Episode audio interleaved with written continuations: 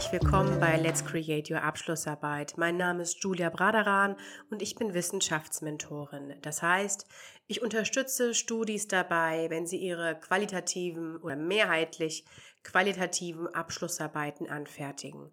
Und habe neben meinem Mentoring-Programm, das heißt meiner 1 zu 1 Begleitung ähm, von Studenten, auch hier einen eigenen Podcast, wo ich ab und zu Impulse, Anregungen, Tipps und Hilfestellungen ja mitgebe sozusagen, die ich auch aus dem ähm, Coaching-Alltag so so erlebe und die ich euch gerne mitgeben möchte. Heute geht es um das Thema Ablaufmodell. Hm, viele meiner Studenten, also die Studis, die zu mir kommen, die mit mir arbeiten, die arbeiten eben nach dem Ablaufmodell nach Meiring. Das heißt, sie haben in der Regel Interviews geführt, leitfadengestützte Interviews, problemzentrierte Interviews, haben sie dann eben transkribiert und suchen nach einer Methode oder meist bekommen sie die Methode auch von ihrem Betreuer oder ihrer Betreuerin mitgegeben und da heißt es eben Inhaltsanalyse nach Meiring. Es gibt in der Regel oder es gibt drei verschiedene Möglichkeiten, inhaltsanalytisch vorzugehen nach Meiring die zusammenfassende, die strukturierende und die explizierende Inhaltsanalyse nach Meiring. In der Regel wird entweder die zusammenfassende oder die strukturierende Inhaltsanalyse nach Meiring hinzugezogen. Und das Spannende bei Meiring oder das, wie ich finde, attraktive bei Meiring ist, dass er sowohl für die explizierende, ne, sowohl für die, auch für die explizierende auch, aber mehrheitlich geht es ja um die zusammenfassende oder strukturierende, dass sowohl für die strukturierende als auch für die zusammenfassende ein ganz klares Ablaufmodell vorliegt und Meiring wirklich hm, die einzelnen Schritte aufzeigt, die man eben unternehmen soll, die man durchführen soll, damit man eben ähm, die Inhaltsanalyse, die zusammenfassende oder strukturierende Inhaltsanalyse dann auch eben in Anlehnung oder in Orientierung an Meiring durchführt. Und diese Ablaufmodelle, die sehen erstmal, wenn man sich die Grafik anschaut. Also ich empfehle immer mit Meiring 2022 zu arbeiten. Meiring hat in der aktuelleren ähm, Auflage nochmal ganz viel aktualisiert, nochmal ganz viel optimiert und aus meiner Sicht auch noch sehr, sehr viel verständlicher gestaltet. Und da gibt es auch wirklich zwei Ablaufmodelle, die jeweils zu den zwei Strängen gehören. Das Ablaufmodell, wenn man sich das mal so anschaut, sieht erstmal ganz übersichtlich aus. Also ich glaube, es, es besteht aus ähm, sechs oder sieben Schritten jeweils und ähm, sieht eigentlich ganz gut aus. Erfahrungsgemäß ist es dann aber doch so, dass die einzelnen Schritte nicht ganz so verständlich sind. Also da muss man sich wirklich reinfuchsen und da ist es erfahrungsgemäß immer so, dass so eine helfende Hand, also jetzt zum Beispiel ich, die dann einfach nochmal die einzelnen Schritte wirklich erklärt und runterbricht, ich sag mal, etwas mehr alltagstauglich oder in Alltagssprache ähm, wiedergibt und einfach erklärt, was die einzelnen Schritte bedeuten, das macht das Ganze einfach einfacher bei der Herangehensweise. Was das Spannende aber bei diesen Modellen ist, ist, dass es, wie ich gesagt, wie ich bereits gesagt habe, ähm, dass es verschiedene Schritte gibt, die festgelegt sind, die dir praktisch eben auch vorgehen, wie du das vorgeben, wie du das Ganze machen sollst. Und das schafft natürlich eine große Regelgeleitetheit, eine große Nachvollziehbarkeit deines Vorgehens. Du kannst die einzelnen Schritte ähm, des Ablaufmodells kannst du dokumentieren. Du kannst sie in deine Arbeit integrieren, du kannst sie verschriftlichen, was natürlich eine Reproduzierbarkeit deiner ja, Vorgehensweise beziehungsweise deiner Studie ermöglicht. Denn mit dem Ablaufmodell und indem du die einzelnen Schritte eben auch einhältst, gibst du der qualitativen Forschung, die ja sowieso oftmals dafür kritisiert wird, dass es so ein bisschen ähm, ja, Larifari ist, dass man einfach so Interviews führt und gar keine so richtige Regel dahinter steckt, es nicht wirklich objektiv ist, sondern eher subjektiv.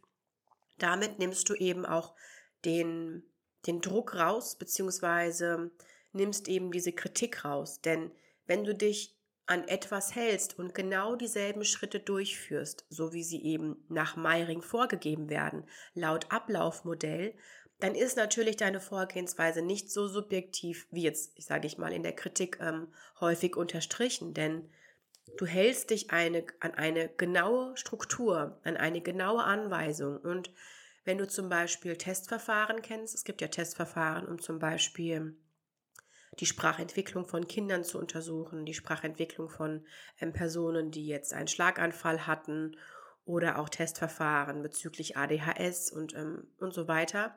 Dann gibt es auch feststehende Instruktionen. Also da muss man als ähm, Testleiter genau vorlesen und sich eben genau an die Vorgaben halten, wie man einen Test durchführt und was man eben sagt und welche Materialien man hinzuzieht. Denn nur wenn man sich an diese Instruktionen hält, ähm, wird durch das Testmanual eben gewährleistet, dass das Ganze objektiv ist. Und genauso ist es mit den Ablaufmodellen auch. Indem du dich eben an diesen Ablaufmodell, an dieses Ablaufmodell hältst, gewährleistest du einfach eine gewisse Objektivität. Es ist nicht der Anspruch qualitativer Forschung, ähm, Ergebnisse objektiv und künstlich zu darzustellen. Es ist trotzdem immer noch, ähm, würde ich sagen, subjektiver.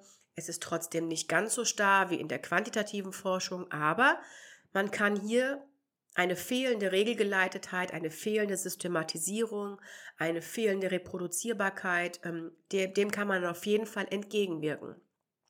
Was dir natürlich dann auch in die Karten spielt, wenn du im Nachgang ähm, bei der Diskussion zum Beispiel deine Arbeit kritisch durchleuchtest. Also die meisten haben dann den Punkt, der nennt sich Limitation der Arbeit oder kritische Würdigung der Arbeit.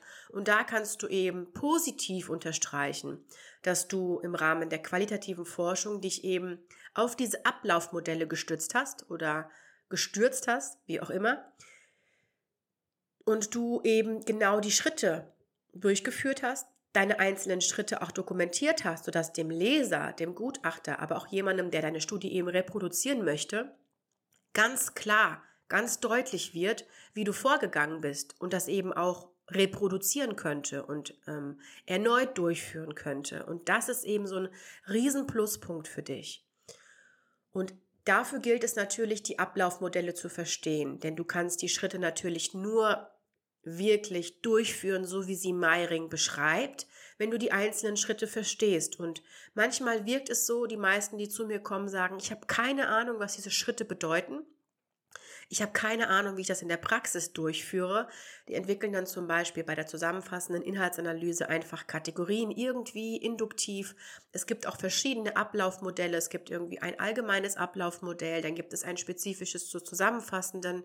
Also da gilt es auf jeden Fall, ähm, erstmal eine Richtung zu finden, erstmal ein Ablaufmodell festzulegen, das für dich passt, je nachdem, wie viel theoretischen Hintergrund du hast, was deine Zielsetzung ist. Und ähm, ja, da spielen einfach so ein paar Parameter eine Rolle. Aber je nachdem, wie die Konstellation dieser Parameter bei dir ist, entscheidet man sich eben in der Regel für ein Ablaufmodell.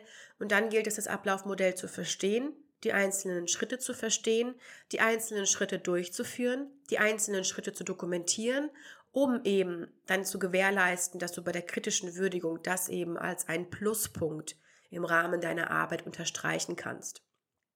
Und es ist am Anfang, wirkt es etwas komplexer, wenn die meisten Studis die dann bei mir waren und ein, zwei Coaching-Einheiten haben oder auch mein E-Book gelesen haben, ähm, dann ist der Zugang viel einfacher und dann läuft das Ding auch. Also die meisten brauchen diesen Input, brauchen die Struktur.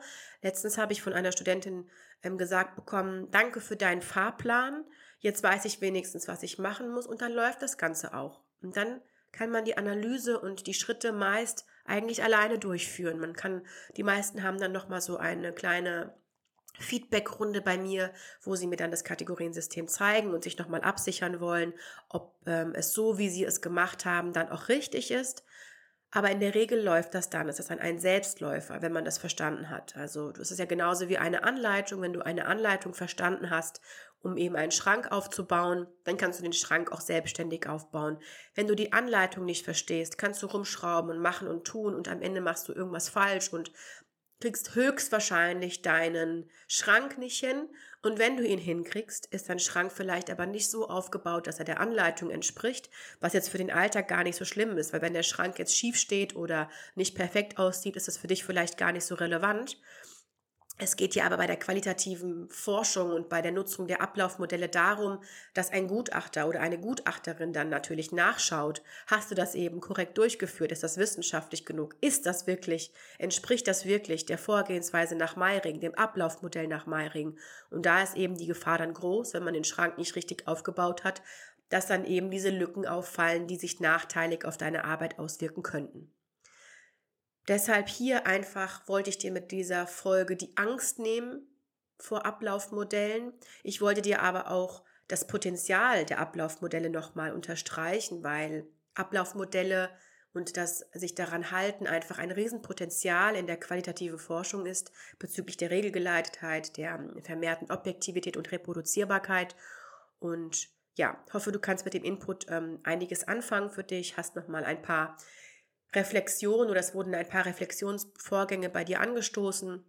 Du kannst mich wie immer sehr gerne kontaktieren für das Mentoring-Programm, für Coaching-Einheiten, ähm, für eine kostenlose Beratung von 15 Minuten. Können wir uns auch mal anschauen, wo stehst du, was brauchst du, brauchst du mich überhaupt?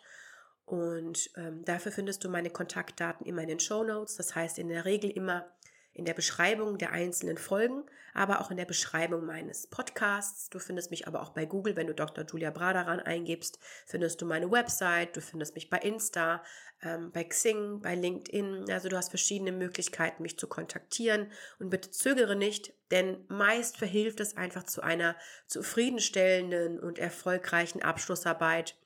Ich habe äh, mich dieses Jahr, jetzt sind wir gerade Dezember, Ende Dezember, ähm, im März selbstständig gemacht mit meinem äh, Mentoring-Programm und habe seitdem schon über 25 Studenten jetzt begleitet, erfolgreich begleitet. Alle meine Studis haben bisher mit einer 1, abgeschlossen und vor allem aber auch mit diesem, mit dem Stolzgefühl, mit dem Gefühl, stolz abgegeben zu haben, sein eigenes Ding gemacht zu haben und trotz Hürden einfach sein Ding gemacht. Also das eigene das eigene Werk kreiert und abgegeben zu haben. Deswegen zögere bitte nicht, denn es ist mehr als ein eigentliches Mentoring-Programm, wo ich dir nur einfach ein paar Anleitungen gebe. Ich unterstütze dich wirklich dabei, selbstbestimmt und individuell deine Abschlussarbeit erfolgreich und für dich zufriedenstellend abzugeben.